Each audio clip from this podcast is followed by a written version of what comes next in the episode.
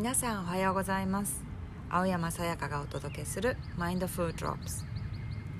あなたの人生にとって今この瞬間につながれる一滴になるように。今この瞬間につながることで自然とマインドがバランスしてこの世界の美しさや輝きをそのままに感じて今この時を味わって生きる。そんなエネルギーをお届けできたらと思っています。さて今日は初回なんですけれども私は今テキサスのお家のお庭にいます。外なので鳥の鳴き声とか風の音とか葉っぱが舞う音とかいろんな音が入ってくると思うんですけれども今もね聞こえてるんですけどそんな自然の音も楽しみながら聞いてもらえたら嬉しいです。第1回目のテーマは自己紹介ということで私のことを少しお話ししたいと思います、うん、今テキサスにいるって言ったんですけれども、えー、テキサスに駐在で来ていてもうすぐ6年が経とうとしてます。駐在なのでいつ日本に戻ることになるかは分かんないんですけれどもまだもう少しはいるかなと思っているのでしばらくはこのテキサスからこのポッドキャストをお届けすることになると思います。で我が家は上の子が女の子6歳で下の子が男の子4歳。2人の子供がいる4人家族になります。アウトドアが大好きでキャンプによく行ってるんですけども去年の夏2020年の夏に家族で念願だったキャンピングカーを購入して今は毎週末キャンプ場に出かけて行ったりとか休みの時には十何時間車を走らせて大自然の中に出かけていったりみたいなことをして過ごしています。で今テキサスは日本より自然がお近くにあるので、まあ、お庭もあったりとか広い公園も近くにあったりして、まあ、自然と触れ合いやすい環境にいるんですけれども小さい頃から私は自然が大好きで自然の中にいることとか自然と触れ合っていることがすごく好きな子だったんですけども幼稚園の時はそれこそ木に登っている思い出がよく思い出されたりとか、まあ、砂団子作ってたりとかそうやって自然とよく触れ合ってたなーって思ったりとかあとは小学生に上がってからも外をね走り回るのが大好きだったりとか海に行くのが好きだったりとか。で中高は駅からえっ、と20分ぐらいいやあの坂を登ったところに校舎があってそんなところに通ってたんですけど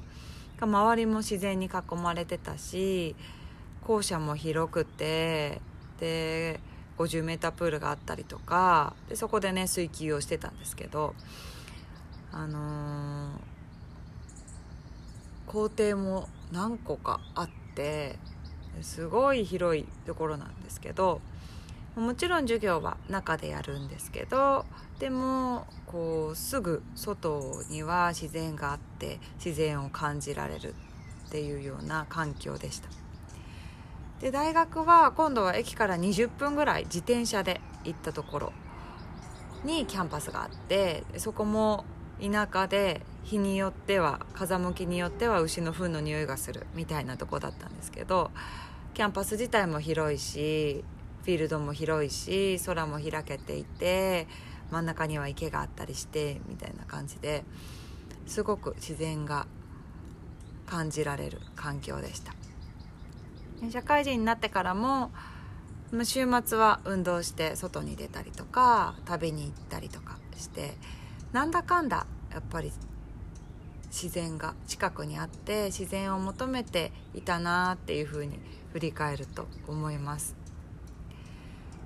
で私がどんなところに惹かれてるのかなって自然のどんなところに惹かれてるのかなって考えた時にやっぱりその矛盾のなさだとか完全性だなっていうふうに思ってで自然の中に入っていくとそういうものと触れ合うことができるから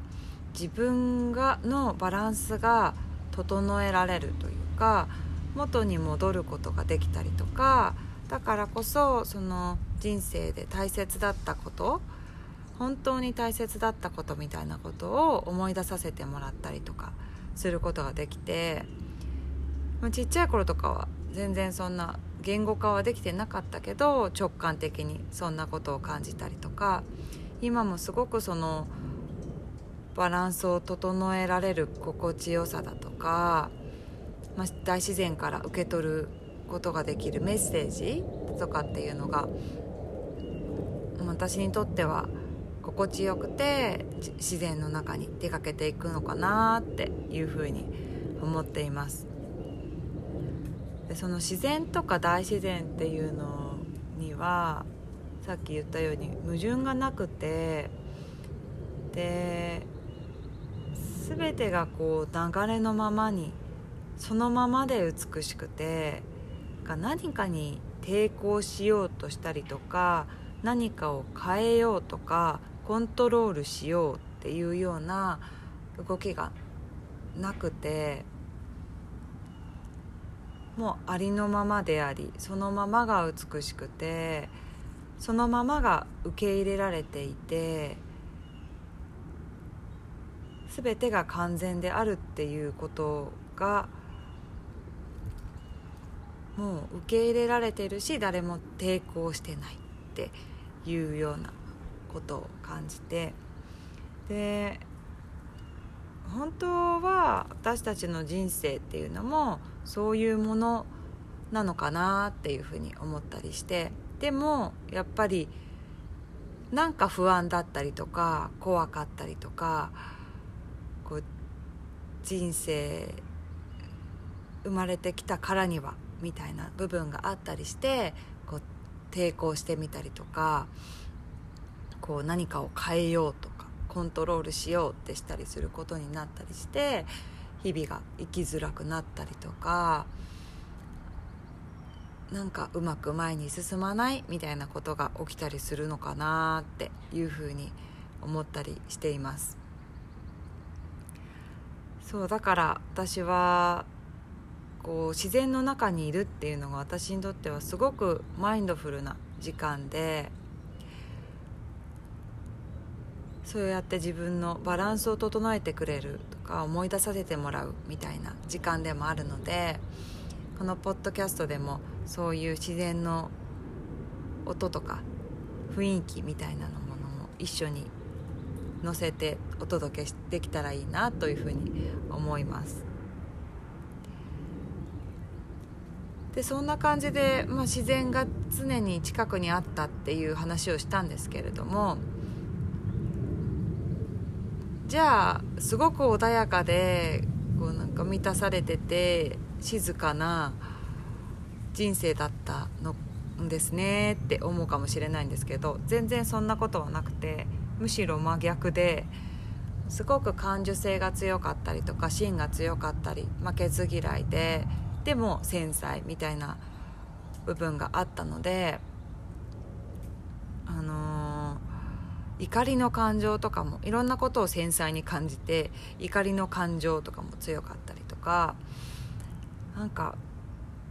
何かに対するこだわりがすごく強かったりとかっていうのがあってなので今振り返ってもすごく育てにくい子だったろうなって母は大変だったろうなっていうふうに思うんですけどもそんな私に対して母は教育熱心で厳しい人だったんですけど、まあ、それは反面すごく愛情深くてで私の幸せ子供たちの幸せをもう何よりも願うからこそ愛情が強くなってこういうふうに生きるべきだとかこういうふうになっていくと幸せになれるからこういうふうにあってほしいこういうふうになっていってほしいみたいなのがすごく強くて。だったのでそういう熱い思いをいろいろこう受けてで私は私で芯が強かったのでよくぶつかって喧嘩してっていうのがあのあったのですごい激しいこう全然穏やかではない激しい幼少期から、ね、こう中高だったんですけどそんな中でそう思うのはやっぱりそういう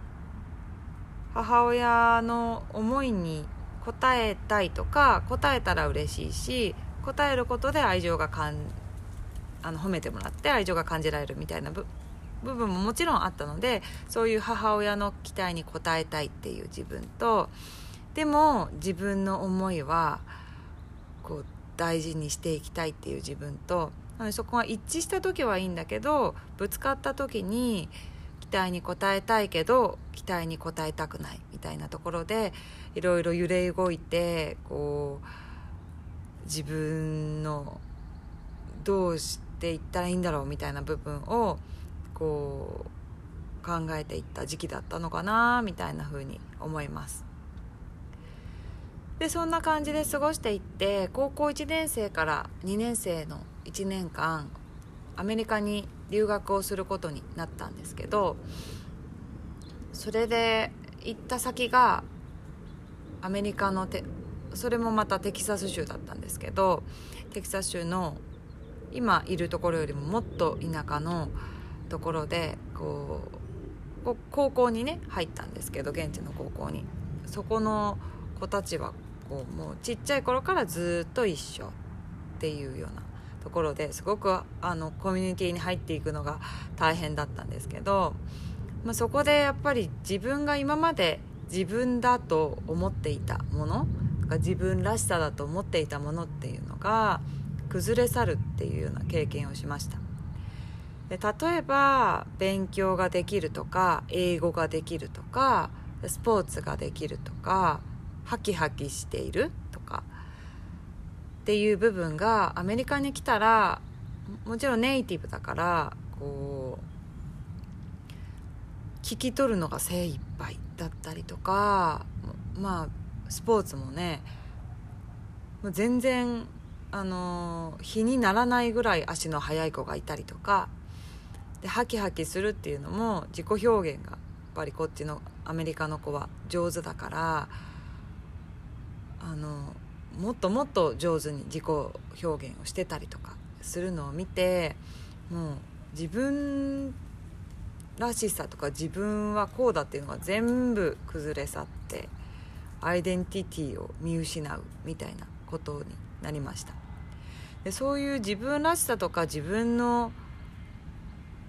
自分が自分だと思っているいたものみたいなのが崩れ去るとどういうふうに生きていったらいいのかってっていうかどういうふうに自分を表現したらいいのかとかどういうふうに友達を作ったらいいのかっていうことすら分かんなくなってしまって結構苦しい時間を過ごしたんですけど。まあでも時間とともになんとなく英語も喋れるようになっていってで自分が没頭できるものも見つけてそこで仲間とも出会ってみたいな形で自分とは何だろうっていうところに答えは出ないけれどもまあなんとなくこう日々はうまくいくようになっていって無事に留学を終えたっていうような感じでした。でそれで高校2年生の夏に帰ってきてそしたら母ががんになってしまうんですね。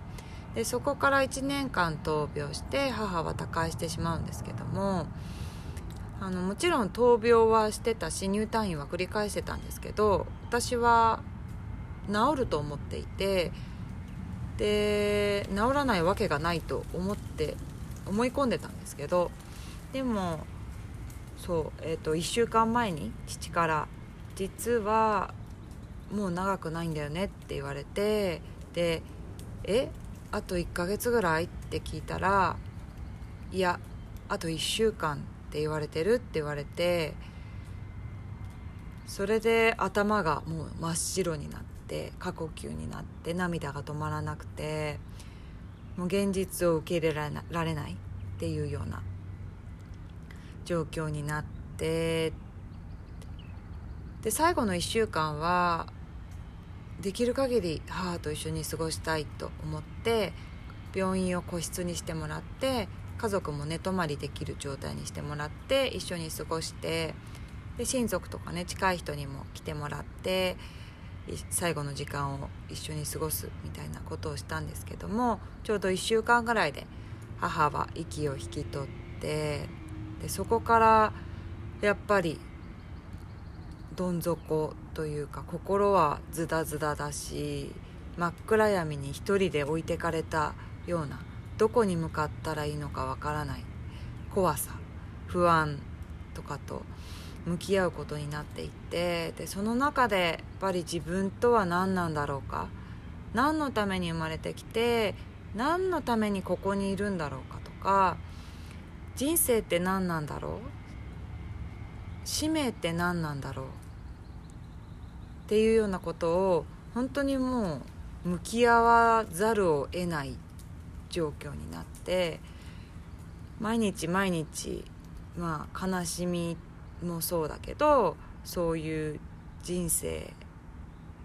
への問いみたいなことを考え始めました。で高校3年生の9月だったのでその後大学受験だったんですけど、まあ、勉強できるもう余力もなかったので英語1本英語と小論文に絞って受験をしてで一応なんとか合格したのでそのまま大学生になれたんですけど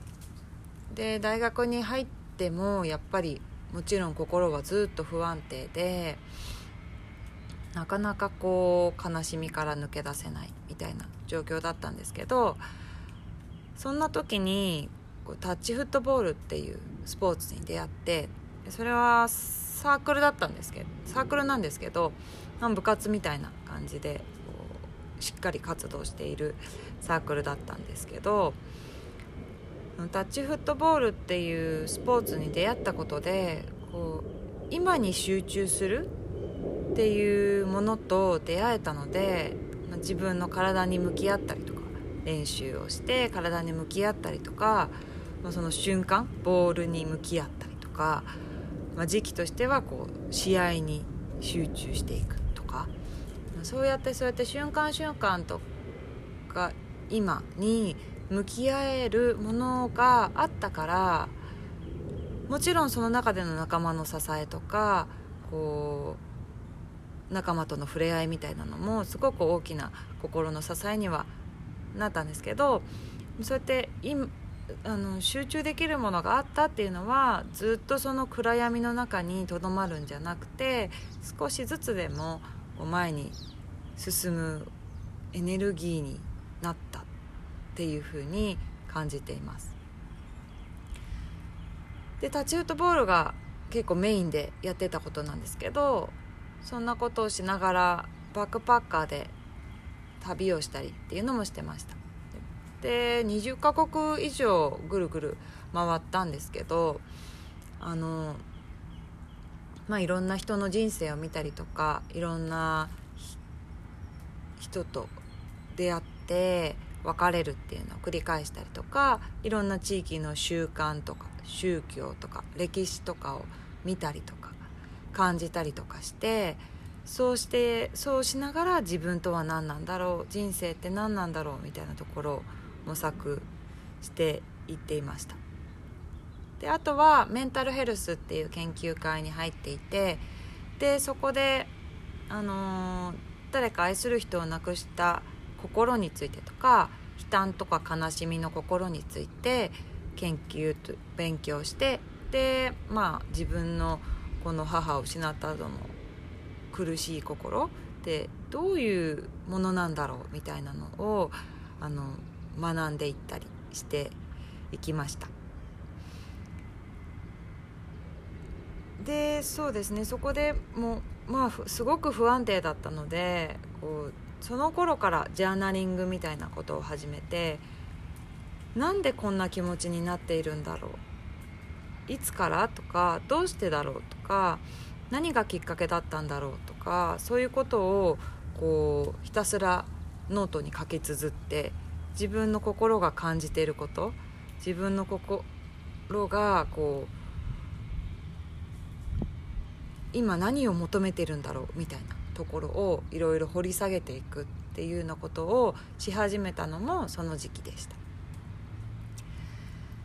で大学はそんな感じで過ごしてで社会人になっていくんですけど社会人になるのに最初私はあのベンチャーに内定をもらっていてベンチャーに行く予定だったんですけどそこが入社2ヶ月前に倒産寸前になってしまっていけないっていうことになりそこで急遽卒業を半年延ばしてで就活浪人をしました。でベンチャーはそんな感じだったのでさすがにということで次は大企業を志望してで大企業の、えっと、商社に行くことになるんですけど卒業を半年延ばしたのでその卒業半年後からこう入社までの半年間っていうのも私にとってはこうフリーなすごく貴重な時間でその時もバックパッカーでヨーロッパをぐるぐる回ったりとかボランティアをしたりとかそこで出会った人々にまたこう違う国に会いに行ったりとかあとは自転車で京都から横浜まで帰ってくるみたいなことをしたりとかそんなことをしながら、まあ、さらにね自分っていうものと向き合ったりとかあとはこれから社会人として自分はどうしていきたいんだろうっていうようなところを考えたりする時間を過ごしました。で社会人になって海外営業として、まあ、ウッドチップを取り扱うような部署にいたんですけど最初は忙しかったりとかでなんとなく初めてのことが多かったし、まあ、一生懸命やってっていうところだったんですけどなかなかこの面白みだとか使命感みたいなのが見つけられなくてやっぱり母を亡くしてその衝撃ってすごく大きかったんで死ぬのが怖いし消えてなくなるのが怖いから生きた証を残したいとかまあこう生まれてきてここに来たからには何か価値のある人生を送りたいみたいな気持ちが強かったので強くなったのでそこで。やっぱりその社会人になってそこがなかなか見いだせなかったりとか何のためにこれをやってるんだろうみたいなのが全然わからない状態が苦しくてで先輩に何のために働いてるんですかって一回聞いたことがあるんですけどその時に「お前そんなこと考えてんのか?」みたいなことを言われてであそんな感じなんだって思ってしまってでここにはもう答えはないのかなみたいな風に考えたりしてそれでもいろいろこう工夫をしたりとか何かこう自分が面白みを感じられる方法はないかなとかってやってみたりマインドをこう捉え方をね変えれないかとかやってみたんですけどもうなかなかこう見出せなくてそのうちに体も心も疲れていってしまって全然こう思うようにいかないみたいな感じになってしまったのでもうここでのことはやりきったかなっていうふうに感じてで次に行こうって思うようになりました。でそれもまたいろいろと悩んでこうね逃げでただ嫌だからやめるっていうのではなくてこう自分がこうまたしっくりくる方向っていうのを見つけ出してそっちに進んでいきたいなっていうふうに感じてたのでいろいろいろいろ悩んで自分を掘り下げていろんな話を聞きに行ったりとかしてでその中でまあしっくりきたのがシンガーソングライターっていうことでシンガーソングライターになろうって思う決めるんですけど私は音楽をやってきたわけでもないし歌をやってきたわけでもないし音楽が大好きだったわけでもない人ででも一つこう大学の時に出会った曲があってそれは愛する人を亡くした曲だったんだけどすごいストレートな曲でこうそれを聴いた時に心が釘付けになって涙が止まらなくてでもすごく心が浄化されていくっていう経験をして私も何かそんなエネルギーを届けられたら嬉しいなっていうふうに思ったりしていてであと私はずっとスポーツをしてきたので自分の体と向き合ってきてだから自分の体のスキルを何か向上させることでそれをアウエネルギーとしてアウトプットするっていうことがあのいいんじゃないかなって思ってでその時に母への思いっていうのをいろいろ書き溜めていたものがあったのでそれを形にしていきたいって思ってシンガーソングライターに転身しました。でえーと、1年間ミュージックスクールに通って音楽の基礎とかシンガーあのボイトレの基本とか曲作りの基礎だとかっていうのを勉強してでそこから少しずつ自分の曲を作ってライブハウスで歌ってみたいな感じでやってたんですけどもちろん好きなことだったし面白かったし一生懸命やってたし必死だったんですけどかこうどこかでこう大企業を辞めたし大企業辞めてまでやってるんだから何か絶対に形にしなくてはいけないとか結果を出さなくてはいけない。とかあの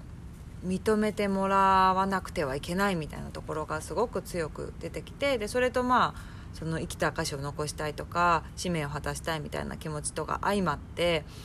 ものすごく自分を追い込んでこう追い込んで追い込んで追い込んで頑張って頑張ってやっているみたいな状態にだんだんなっていきました。でライブやったりとかして人も聞いてもらって人に聞いてもらってこうエネルギー受け止めてもらって嬉しいっていう経験もしたんですけどもどんどんどんどんこう、まあ、自分で自分をマインド的にもね追い詰めてたっていうのが大きいと思うんですけどエネルギーが枯渇してってしまってある時もこれ以上頑張れないみたいな状態になってでその時はもう鹿児島に2週間ぐらい温泉の旅に出るんですけどそこでまたちょっと自分と向き合う立ち止まって向き合うっていう時間があってで、まあ、その頃もうかなり追い込んでたので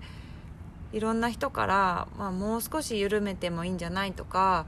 まあ、その解放自分を解放していくっていうことがテーマかもねっていうことをメッセージとしてもらってたのであそれが自分に必要なのことなのかもなって思い出してはいてでそこから少しこう自分への厳しさみたいなのを見つめ直すようになっていきました。でそれとともに、えっと、第一子も妊娠してあのー、3000ライブみたいなのを78妊婦で78ヶ月の時にやってまあ一旦こうライブするっていうところからは離れたので、まあ、自然とスローダウンしていったんですけどで子供が生まれて子供が半年の時にアメリカに駐在することになってアメリカに来てですぐに2人目が欲しかったんで1歳10ヶ月差で2人目が生まれてっていう感じになって2人の育児をしていくんですけどでも私の中にはスローダウンはしたけどやっぱりそれは一時的なもので常にこう何かにならなくてはいけない何か成功しなくちゃいけない使命を果たさなきゃいけないとかっていう部分は全く消えてなくてこう子育てがあるからスローダウンはしてるけどもでも自分の時間もちゃんと作ってそういうふうに何かになるための時間を作らなくちゃいけないとか、まあ、その子育ての合間を縫って練習したりとか曲作りしたりとかしてっていうようなこともしてたしなんかこうそこの部分は全然緩緩んでない状態ででやっぱりこう自分自身をそうやって何かにならなくちゃいけないって追い込んでるから子供のせいでその自分の自己実現がこう阻まれてるみたいな気持ちにもなったりしてすごく子育てでイライラしたりとかまあそんなことが続いていってでそんな中でもでもこう、まあ、音楽っていうかこう歌うことみたいなことはずっと向き合ったんで自分の体と向き合うっていうことはしていてでそのためにもこう音楽だけじゃなくてこう体をこう柔軟性みたいなのを持っていくことも重要なんじゃないかっていうところでヨガとヨガと出会うことになってでこっちでこうプライベートで教えてくれる先生がいたのでその先生にあのなあの習うことになるんですけどその人その時にこうヨガのマインドを整えてくれる力の魅力っていうのにはまってでその後すぐに、えー、っと子供が少し4歳2歳ぐらいの時かな？に、えー、っとヨガインストラクターのコースに通って資格を取ることになるんですけどでもこう資格を取ることも音楽を続けてることもどこかやっぱり何かになるためにとか自分を成功させるためにみたいなところがあったので何ていうかこう不足感自分がまだまだ足りないから頑張っていかなきゃいけない。まだまだこう何かを達成しない限りここにいる価値がないから頑張らなければいけないみたいなことを思っていて。なので基本は自分を追い詰める姿勢で頑張るみたいな感じになってしまっていたので、まあ、子育てもあるしそんな焦りもあって自分のことを追い込んでまあインストラクターの勉強したりとか教会でライブをしてみたりとか家でそういう日本人の子供向けのイベントしてみたりとかいろいろやっぱりこうやってみて追い詰めすぎて2019年の夏にちょっともうまたなんですけどこうエネルギーこれ以上出ないみたいな状態になってもうこうなぜ生きてるんだろうみたいなすごくこうエネルギー限界の状態になってしまいました。なのでそこでまた立ち止まることになってそこからいろんな学びとかいろんな人との新しいこう出会いっていうのが今までとはまたちょっと違う形での学びがメインでの出会いみたいなのが増えていくことになるんですけどそうか2019年の夏にそうなそんな感じで気持ちがもう落ちてからいろいろと自分のもとにあの学びが来てくれてエネルギーの高い状態で生きるってどういうことなのかなとか自分の本当の声を聞くってどういうことなのかなとかっていうところに目がいくようになって在り方とかマインドを整えるっていうようなことを学んでいきいくようになりました。でなのでその時期にエネルギーマネジメントのことだったりとか心理学とか、えーと、ヨガ哲学とかマインドフルネスみたいなものを深めていってで今に至る。だんだんとこう何者かになりたいっていうところが薄れていってでそこの恐れっていうか消えてなくなってしまう恐れっていうのがこう薄れていけば薄れていくほど日々がこう穏やかになったりとか自分のマインドが整ってエネルギーが高くなっていったりとかっていうのが感じられるようになって。でまだその何何かになりたいみたいな部分が全然あのゼロにはなってないし手放せてない部分もたくさんあるんですけどでもこのステップを踏んできたことで本当にあの意識が前に比べてだいぶ変わったなっていうふうに思うのでなんそうそんなところをお届けできたらいいなというふうに思います。でその何者かになるかっていうことについてはもともと私が持ってた我が強いとか負けず嫌いとかこう意志が強いみたいな部分とこう母親の、まあ、幸せになるために何かを得ていきなさいとか何かになっていきなさいっていう教えそして母が亡くなったっていう衝撃からの生きた証を残したいとか使命をこう全うしたいみたいな気持ちが全部絡み合って自分のことを縛りつけていたなっていうふうに思います。でこれって私はこんなことがあの絡み合ってこの何者かになりたいんだみたいな気持ちがすごく強くて苦しんだんですけどまあ苦しんでる？今も部分もあるんですけどこれって人間誰しもにあってこう何かになりたいとか何かを得ていきたいみたいな部分っていうのは誰しもにあってでそれはやっぱり自分が何であるかを感じていたい。自分が何だかわからないとすごく不安で怖いとかそういうのがあるからただこう生きるのが怖すぎてまあ、自分らしさとか自分の価値観みたいなものにこうししがみついて頑張って頑張って生きてるのかなっていうふうに思います。から最初に話したように大自然の中にあるみたいにこう抵抗せずに流れのままに生きるのが本来の姿であって心地よさだと思うんですけどやっぱり恐れとか不安とかねあるしエゴの部分がうまくこう自分の中で精査できないとこうコントロールされてしまって自分の本質を見失ってしまうっていうようなことが起きたりしているので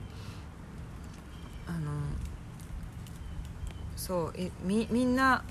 こう頑張って自分の本来の声を聞いて生きようってそういうふうにしようとすればするほど実は本来の自分から遠ざかってしまうみたいな矛盾が起きてしまっているのかなっていうふうに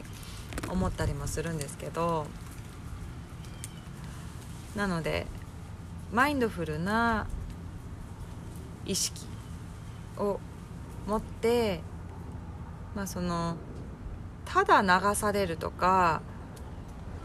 当たり前を当たり前にしか感じられないでこう流してしまうんではない意味での流れのままにそして自分自身と向き合って自分に気づいて少しずつ自分の本当の中心からの声みたいなのを聞きながら本来の高いエネルギーで生きていくみたいなことをしていくと本当の意味でのこう満たされた気持ちとか幸せ感みたいなのにたどり着けるかのかなっていうふうに思っているので。で私もまだまだそこを探求し続けてるとこなのでこれから一緒にそんなところを探求していけたらいいなっていうふうに思っていますはい長くなってしまったんですけど私の自己紹介とこのポッドキャストに込める思いみたいなのをお話しさせていただきました。次回からは何かテーマをこう決めてそのことについてちょっと話していくみたいな形にしていけたらいいなと思っています。最後まで聞いていただいてありがとうございました。また次回お話できたら嬉しいです。それではまたお会いしましょう。